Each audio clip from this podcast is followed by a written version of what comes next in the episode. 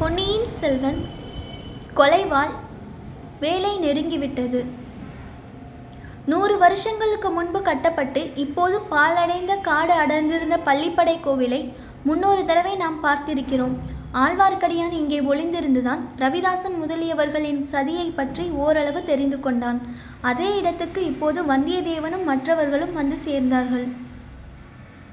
பாலடைந்த பள்ளிப்படையின் ஒரு பக்கத்து சுவர் ஓரமாக வந்தியத்தேவனையும் அவன் குதிரையையும் அழைத்து வந்தார்கள். அப்பனே, சற்று நீ இங்கேயே இரு, உன்னை கூப்பிட வேண்டிய சமயத்தில் கூப்பிடுகிறோம், தப்பித்து செல்லலாம் என்று கனவு காணாதே. பழக்கப்பட்டவர்களை தவிர வேறு யாரும் இக்காட்டுக்குள் வரவும் முடியாது, வெளியேறவும் முடியாது. அப்படி வெளியேற முயன்றால் நிச்சயம் உயிரை இழப்பாய் என்றான் ரவிதாசன். அப்படி நான் வழி கண்டுபிடித்து போக பார்த்தால் நீ மந்திரம் போட்டு கொன்று விடுவாய் இல்லையா மந்திரவாதி என்று கூறி வந்தியத்தேவன் நகைத்தான். சிரி சிரி, நன்றாய் சிரி என்று சொல்லி ரவிதாசனும் சிரித்தான். அச்சமயம் பார்த்து எங்கேயோ தூரத்தில் நரி ஒன்று ஊளையிடத் தொடங்கியது.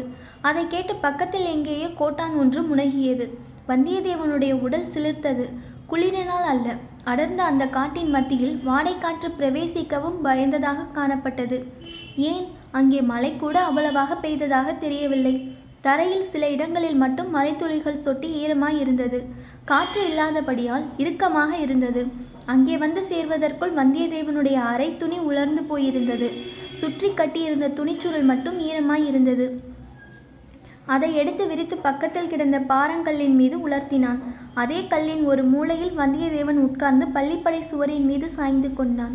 அவனுக்கு காவலாக அருகில் ஒருவன் மட்டும் இருந்தான். சற்று தூரத்தில் காட்டின் மத்தியில் ஏற்பட்டிருந்த இடைவெளியில் அவனுடன் மற்றவர்கள் வட்ட வடிவமாக உட்கார்ந்தார்கள். பள்ளிப்படைக்கு உள்ளே இருந்து ஒருவன் பழைய சிம்மாசனம் ஒன்றை எடுத்து கொண்டு வந்து போட்டான். அதில் சக்கரவர்த்தி என்று அழைக்கப்பட்ட சிறுவனை உட்கார செய்தார்கள். தீவர்த்திகளில் இரண்டை மட்டும் வைத்துக்கொண்டு மற்றவற்றை அணைத்து விட்டார்கள். அவ்விதம் தீவர்த்திகளை அணைத்த போது எழுந்த புகை நாலாபுரமும் சூழ்ந்தது. ராணி இன்னும் வரவில்லையே என்றான் ஒருவன். சமயம் பார்த்துதானே வர வேண்டும், இரண்டாவது ஜாமத்திலே தான் நானும் வர சொல்லியிருக்கிறேன். அதுவரையில் வழுதி குலத்து புகழ் மாலையை யாராவது பாடுங்கள் என்றான் சோமன் சாம்பவன். இரும்பன்காரி உடுக்கு ஒன்றை எடுத்து லேசாக அதை தட்டினான். தேவராலன் ஏதோ ஒரு பாட்டு பாடத் தொடங்கினான். வந்தியத்தேவன் தான் உட்கார்ந்திருந்த இடத்திலிருந்து இதையெல்லாம் பார்த்து கொண்டிருந்தான், கேட்டுக்கொண்டும் இருந்தான்.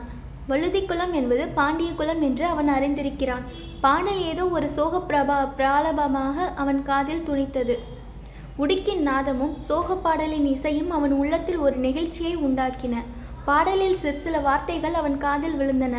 அவற்றிலிருந்து அந்த இடத்தில் நூறு வருஷங்களுக்கு முன்னால் நடந்த மாபெரும் போரை பற்றிய வரலாறு அவன் நினைவுக்கு வந்தது. ஆம், அங்கேதான் வரகுண பாண்டியனுக்கும் அபராஜித பல்லவனுக்கும் மூன்று நாட்கள் கொடிய யுத்தம் நடந்தது. பல்லவனுக்கு துணையாக கங்கமன்னன் பிரதிவிபதி வந்தான்.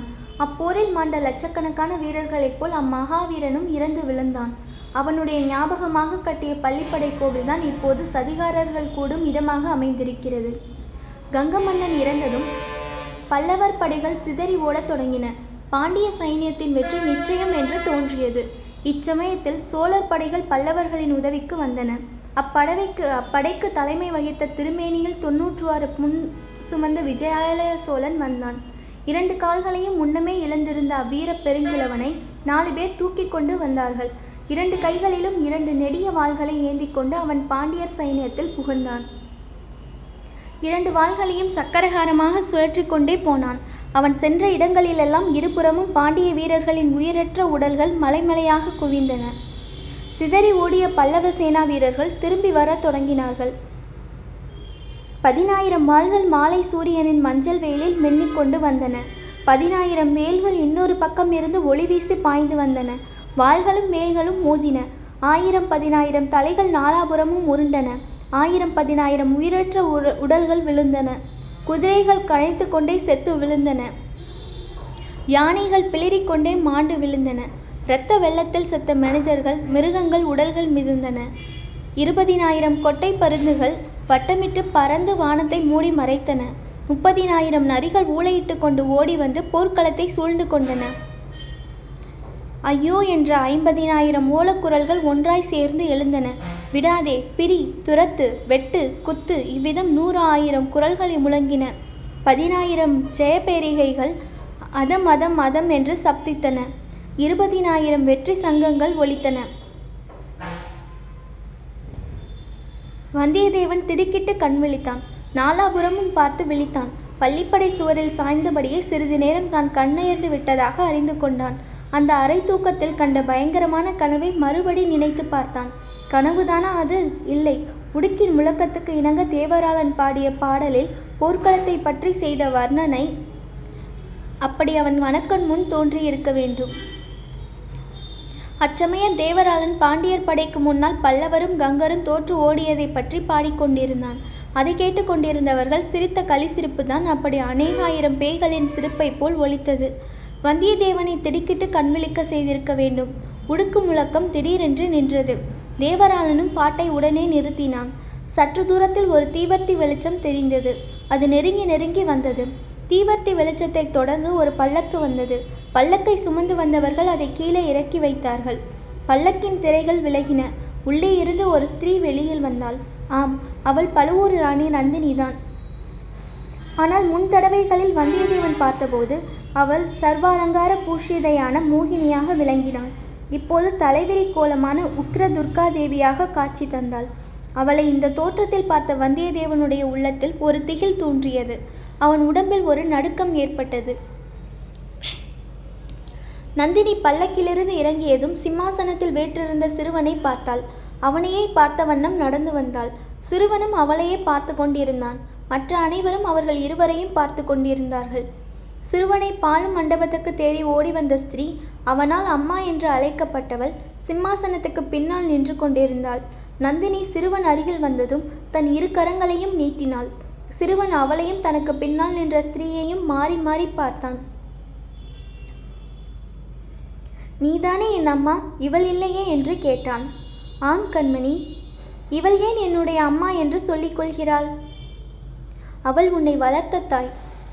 நீ ஏன் என்னை வளர்க்கவில்லை? ஏன் உன்னுடன் என்னை வைத்து கொள்ளவில்லை? இவள் எதற்காக என்னை எங்கேயோ மலைக்குகையில் ஒளித்து வைத்து கொண்டிருக்கிறாள்? கண்மணி, உன் தந்தையின் விருப்பத்தை நிறைவேற்றுவதற்காகத்தான். உன் தந்தையை கொன்றவர்களை பழிக்கு பழி வாங்குவதற்காகத்தான். ஆமா, அது எனக்கு தெரியும் என்று சிறுவன் எழுந்து நந்தினியை அணுகினான். நந்தினி அவனை தன் இரு கரங்களிலும் அணைத்து கொண்டாள். உச்சி முகந்தாள். சிறுவனும் அவளை கெட்டியாக பிடித்து கட்டி கொண்டான். மறுபடியும் அவள் தன்னை விட்டு போகாமல் இருக்கும் பொருட்டு அவன் அப்படி பிடித்து கொண்டான் போலும். ஆயினும் இந்த காட்சி நீடித்திருக்கவில்லை. அவனுடைய பிஞ்சு கரங்களை நந்தினி பலவந்தமாக எடுத்து தன்னை விடுவித்து கொண்டாள். சிறுவனை சிம்மாசனத்தில் உட்கார வைத்தாள். மீண்டும் பல்லக்கின் அருகில் சென்றாள். அதனுள்ளிருந்து நாம் முன் பார்த்திருக்கும் வாளை எடுத்துக்கொண்டாள். பல்லக்கு தூக்கி வந்தவர்களை பார்த்து ஏதோ சமிக்ஞை செய்தாள். அவர்கள் பல்லக்கை தூக்கி கொண்டு சற்று தூரத்தில் போய் மறைவாக உட்கார்ந்து கொண்டார்கள். நந்தினி மீண்டும் சிம்மாசனத்தின் அருகில் வந்தாள். கத்தியை அவள் சிம்மாசனத்தின் மீது குறுக்காக வைத்தாள். சிறுவன் அதை அடங்கா ஆர்வத்துடன் பார்த்து கொண்டே, நான் இதை கையில் எடுக்கலாமா என்று கேட்டான். சற்று பொறு என் கண்மணி என்றாள் நந்தினி. பிறகு ரவிதாசன் முதலியவர்களையும் வரிசை கிரமமாக உற்று பார்த்தாள். சபதம் எடுத்து கொண்டவர்களை தவிர இங்கு வேறு யாரும் இல்லையே என்று கேட்டாள். இல்லை தேவி என்றான் சோமன் சாம்பவன். ரவிதாசனை பார்த்த நந்தினி, சேனாதிபதி என்று ஆரம்பித்தாள். ரவிதாசன் சிரித்தான். இன்றைக்கு உம உமக்கு சிரிப்பாய் இருக்கிறது. அடுத்த மாதம் இந்த நாளில் எப்படி இருக்குமோ யார் கண்டது? தேவி, அந்த நல்ல நாள் வரப்போகிறது என்று எத்தனையோ காலமாக நாங்கள் காத்து கொண்டிருக்கிறோம். ஐயா, நாமோ ஒரு சிலர். நம் சக்கரவர்த்தி சின்னஞ்சிறு குழந்தை. சோழ ராஜ்யம் மகத்தானது. சோழர்களின் சேனாபலம் அளவற்றது. நாம் அவசரப்பட்டிருந்தோமானால் அடியோடு காரியம் கெட்டு போயிருக்கும். பொறுமையாக இருந்ததினால் இப்போது காரிய சித்தி அடையும் வேலை நெருங்கி இருக்கிறது. ரவிதாசரே, நீர் ஏதாவது சொல்ல வேண்டி இருக்கிறதா? இங்குள்ள வேறு யாரேனும் ஏதாவது சொல்ல வேண்டி இருக்கிறதா? ரவிதாசன் அங்கே இருந்தவர்களின் முகங்களை வரிசையாக பார்த்து கொண்டு வந்தான். அனைவரும் மௌன விரதம் கொண்டவர்களாய் காணப்பட்டார்கள். தேவி, நாங்கள் சொல்ல வேண்டியது எதுவும் இல்லை. தாங்கள் தான் சொல்ல வேண்டும். சபதம் நிறைவேறும் வேலை நெருங்கிவிட்டது என்றீர்கள். எங்கே, எப்படி, யார் மூலமாக நிறைவேறப் போகிறது என்று சொல்லி அருள வேண்டும் என்றான். ஆகட்டும், அதை சொல்வதற்காகவே இங்கு வந்தேன். அதற்காகவே உங்கள் எல்லாரையும் நான் இங்கே தவறாமல் வரச் சொன்னேன். நம்முடைய சக்கரவர்த்தியையும் அழைத்து வர செய்தேன் என்றாள் நந்தினி. சிம்மாசனத்தில் வீற்றிருந்த சிறுவன் உள்பட அனைவரும் நந்தினியின் முகத்தையே உற்று நோக்கி கொண்டிருந்தார்கள். அவள் மேலும் கூறினாள், உங்களில் சிலர் அவசரப்பட்டீர்கள்.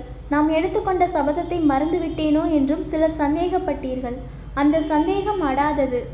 மறவாமல் நினைவு வைத்துக்கொள்ள உங்கள் எல்லோரை காட்டிலும் எனக்குத்தான் காரணம் அதிகம் உண்டு. இல்லை, நான் மறக்கவில்லை.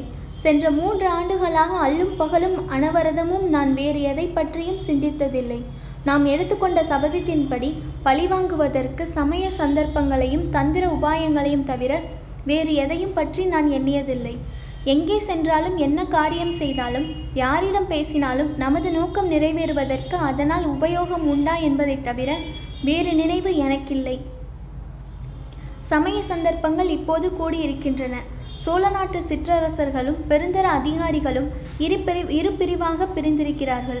பழுவட்டரையர், சம்புவரையர் முதலானோர் மதுராந்தகனுக்கு பட்டம் கட்ட முடிவு செய்து விட்டார்கள். கொடும்பாலூர் பூதி விக்ரமகேசரியும் திருக்கோவலூர் மலையமானும் அதற்கு விரோதமாய் இருக்கிறார்கள். பூதி விக்ரமகேசரி தென் திசை சைன்யத்துடன் தஞ்சை நோக்கி வருவதாக கேள்விப்படுகிறேன். திருக்கோவலூர் மலையமான் படை திரட்டி வருவதாகவும் அறிகிறேன். இரு தரப்பாருக்கும் எந்த நிமிஷமும் யுத்தம் மூளலாம். தேவி, அப்படி யுத்தம் மூளாதிருப்பதற்கு தாங்கள் பெரும் முயற்சி செய்து வருவதாக கேள்வியுறுகிறோம். கடம்பூர் சம்புவரையன் மாளிகையில் சமரச பேச்சு நடக்கப் போவதாக அறிகிறோம். ஆமாம், அந்த ஏற்பாடு செய்திருப்பது நானேதான். ஆனால் என்ன காரணத்திற்காக வென்று உங்களால் ஊகிக்க முடியவில்லையா? முடியவில்லை ராணி. ஒரு பெண் உள்ளத்தின் ஆழத்தை கண்டுபிடிக்க சர்வேஸ்வரனால் கூட முடியாது என்று பெரியோர்கள் சொல்லியிருக்கிறார்கள். எங்களால் எப்படி முடியும்? அது உங்களால் முடியாத காரியம்தான். நான் சொல்கிறேன், தெரிந்து கொள்ளுங்கள். நம்முடைய சபதம் நிறைவேறுவதற்கு முன்னால் சோழ ராஜ்யத்தில் இந்த உள்நாட்டு சண்டை மூண்டால் அதன் விளைவு என்ன ஆகும் என்று சொல்ல முடியாது. சுந்தர சோழன் இன்னும் உயிரோடு இருக்கிறான். அன்பில் பிரம்மராயன் ஒருவனும் இருக்கிறான். இவர்கள் தலையிட்டு இரு கட்சிக்காரர்களையும் அடக்கிவிடுவார்கள். அல்லது ஒரு கட்சி தோற்று இன்னொரு கட்சி வலுத்துவிட்டாலும் நமது நோக்கம் நிறைவேறுவது அசாத்தியமாகிவிடும். அதற்காகவே இந்த சமாதான பேச்சை இப்போது தொடங்கி இருக்கிறேன். சண்டை உண்மையாக மூடுவதற்குள்ளே நம் நோக்கத்தை நிறைவேற்றிவிட வேண்டும். அப்படி நிறைவேற்றிய பிறகு சோழ ராஜ்யத்து சிற்றரசர்களுக்குள் மூலம் சண்டைக்கு முடிவே இராது. ஒரு கட்சியாரும் சர்வநாசம் அடையும் வரையில் சண்டை நடந்து கொண்டே இருக்கும். இப்போது தெரிகிறதா சமாதான பேச்சு தொடங்கியதன் காரணம்? இதை கேட்டதும் அங்கே சூழ்ந்து நின்றவர்கள் எல்லோருடைய முகங்களிலும் வியப்புக்கும் உற்சாகத்துக்கும் அறிகுறிகள் காணப்பட்டன. பழுவூர் இளையராணியின் மதிநுட்பத்தை வியந்து அவர்கள் ஒருவருக்கொருவர் மெல்லிய குரலில் பேசிக்கொண்டார்கள். ரவிதாசனுக்கும் ஆச்சரியப்படாமல் இருக்க முடியவில்லை. தேவி, தங்களுடைய அபூர்வமான முன் யோசனை திறனை வியக்கிறோம். சமாதான பேச்சின் கருத்தை அறிந்து கொண்டோம். ஆனால் சபதம் நிறைவேறும் நாள் நெருங்கிவிட்டது என்கிறீர்கள். அதை நடத்துவது யார், எப்படி, எப்போது என்றான். அதற்கும் சேர்த்துதான் இந்த யுக்தி செய்திருக்கிறேன். சமாதான பேச்சு என்ற விஜ வியாஜத்தின் பேரில் நமது முதற் பகைவனை கடம்பூர் சம்புவரையர் மாளிகைக்கு வரும்படி அழைப்பு அனுப்பியிருக்கிறது. அவன் அங்கே கட்டாயம் வந்து சேருவான். நம்முடைய சபதத்தை அங்கேதான் நிறைவேற்றியாக வேண்டும். வீரபாண்டிய சக்கரவர்த்தியின் ஆபத்துதவிகளை உங்களுடைய பழி தீரும் வரை வேலை நெருங்கிவிட்டது. இன்றைக்கு சனிக்கிழமை அல்லவா? அடுத்த சனிக்கிழமைக்குள் நம்முடைய சபதம் நிறைவேறிவிடும். அங்கே இருந்த இருபது பேர்களும் ஏக காலத்தில் ஆகாகாரம் செய்தார்கள். சிலர் துள்ளி குதித்தார்கள். உடுக்கு வைத்திருந்தவன் உற்சாக மிகுதியினால் அதை இரண்டு தடவை தட்டினான். மரக்கிளைகளில் தூங்கிக் கொண்டிருந்த ஆந்தைகள் விழித்து உரு உருமிக்கொண்டு வேறு கிளைகளுக்கு தாவின. வௌவால்கள் சடசடவென்று சிறகுகளை அடித்து கொண்டு ஓடின. வந்தியத்தேவனுடைய குதிரை உடம்பை சிலர்த்தி கொண்டது. வந்தியத்தேவனும் நிமிர்ந்து பார்த்தான். நந்தினி தன்னை சுற்றி இருந்தவர்களிடம் ஏதோ பரபரப்பு தரும் விஷயத்தை சொல்லிக் கொண்டிருந்தாள் என்பது மட்டும்தான் தெரிந்தது. அவளுடைய பேச்சு ஒன்றும் அவன் காதில் விழவில்லை. ரவிதாசன் மற்றவர்களுடைய உற்சாகத்தை கையமர்த்தி அடக்கினான். தேவி, தங்களுடைய கடைசி வார்த்தை எங்களுக்கு அளவில்லாத குதூகலத்தை அளித்திருக்கிறது. நமது முதற் பகைவனை கொன்று பழி முடிக்கும் காலம் இவ்வளவு அண்மையில் வந்திருப்பதை எண்ணி கழிக்கிறோம். ஆனால் பழி முடிக்கும் பாக்கியம் யாருக்கு என்று கேட்டான். அதற்கு நமக்குள் போட்டி ஏற்படுவது இயற்கைதான். அதை யாருக்கும் மனத்தங்கள் இல்லாத முறையில் முடிவு செய்வதற்காகவே வீரபாண்டியரின் திருக்குமார சக்கரவர்த்தியை இங்கு அழைத்து வர செய்தேன். வீரபாண்டியரின் கத்தியும் இதோ இருக்கிறது. இந்த சின்னஞ்சிறு குழந்தை தந்தையின் கத்தியை தொட்டு நம்மில் எவர் கையில் கொடுக்கிறதோ அவர் பழி முடிக்க வேண்டும். மற்றவர்கள் அக்கம் பக்கத்தில் உதவிக்கு சித்தமாக நிற்க வேண்டும். ஏற்றுக்கொண்டவர் தவறிவிட்டால் மற்றவர்கள் முன்வந்து முடிக்க வேண்டும். கடம்பூர் மாளிகைக்குள்ளேயே நான் இருப்பேன். இரும்பன்காரி கோட்டை காவலர்களில் ஒருவனாக இருப்பான். பழிமுடிக்கும் பொறுப்பு ஏற்றுக்கொண்டவர். மாளிகைக்குள் பிரவேசிப்பதற்கு நாங்கள் உதவி செய்வோம். இந்த ஏற்பாடுகளுக்கெல்லாம் சம்மதந்தானே? ஆபத்துதவிகள் ஒருவரையொருவர் ஆர்வத்துடன் பார்த்து கொண்டார்கள். எல்லோருக்கும் அந்த ஏற்பாடு சம்மதமாகவே தோன்றியது. ரவிதாசன் கூறினான், தாங்கள் சொன்னது சரியான ஏற்பாடுதான். அதற்கு நாங்கள் எல்லோரும் சம்மதிக்கிறோம். ஆனால் இன்னும் ஒரு விஷயம். பழிமுடிக்கும் பொறுப்பு யாருக்கு கிடைக்கிறதோ அவர் சொல்கிறபடி மற்றவர்கள் கண்டிப்பாக கேட்கிறதென்று வைத்துக்கொள்ள வேண்டும். சக்கரவர்த்திக்கு பிராயம் வருகிற வரையில் பழிமுடித்தவன் இட்டதே சட்டம் என்று மற்ற அனைவரும் நடந்து கொள்ள வேண்டும். இதை கேட்ட நந்தினியின் முகத்தில் புன்னகை அரும்பியது. என்னையும் உட்படுத்திதானே சொல்கிறீர் என்று கேட்டாள். ஆம் தேவி, விதிவிலக்கு செய்ய முடியாது என்றான் ரவிதாசன். சந்தோஷம். இப்போது ரவிதாசன் கூறியதும் உங்கள் எல்லோருக்கும் சம்மதந்தானே என்று நந்தினி மற்றவர்களை நோக்கி வினவினாள். எல்லாரும் ஒருவரை ஒருவர் பார்த்தார்கள். மறுமொழி சொல்வதற்கு தயங்கினார்கள். சிலருக்கு அந்த ஏற்பாடு சம்மதமில்லை என்று தோன்றியது. சோமன் சாம்பவன், அது எப்படி நியாயமாகும்? நமக்கு எல்லா உதவியும் அளித்து வரும் தேவியை எப்படி பொது விதிக்கு உட்படுத்த முடியும் என்று கேட்டான். என்னை பற்றி கவலை வேண்டாம். நான் உயிர் வாழ்ந்திருப்பதே வீரபாண்டிய சக்கரவர்த்தியின் கொடூர கொலைக்கு பழிவாங்குவதற்காகத்தான். அந்த பழியை முடித்து கொடுக்கிறவர் யாராயிருந்தாலும் அவருக்கு நான் என்றென்றும் அடிமையாக இருக்க சித்தம் என்றாள் நந்தினி. பின்னர் இந்த பேச்சுக்களையெல்லாம் புரிந்தும் புரியாமலும் கேட்டுக்கொண்டிருந்த சிறுவனை நந்தினி தேவி பார்த்து, என் கண்மணி, இந்த வீரவாள் உன் தந்தையினுடையது தந்தையின் தந்தையினுடையது. இதை உன் பிஞ்சு கையினால் எடுத்து இங்கே உள்ளவர்களில் உனக்கு யாரை அதிகமாய் பிடித்திருக்கிறதோ அவர்களிடம் கொடு என்றாள். ரவிதாசன் சற்று அருகில் வந்து, சக்கரவர்த்தி, எங்களையெல்லாம் நன்றாய் பாருங்கள். எங்களில் யார் வீரன் என்றும் தைரியசாலி என்றும் தங்களுக்கு தோன்றுகிறதோ அவனிடம் இந்த பாண்டிய குலத்து வீரவாளை தொட்டு கொடுங்கள் என்றான். சிம்மாசனத்தில் வீற்றிருந்த சிசு சக்கரவர்த்தி சுற்றுமுற்றும் பார்த்தார். எல்லோரும் அடங்காத ஆவலுடனும் பரபரப்புடனும் சக்கரவர்த்தியின் முகத்தை பார்த்து கொண்டிருந்தார்கள்.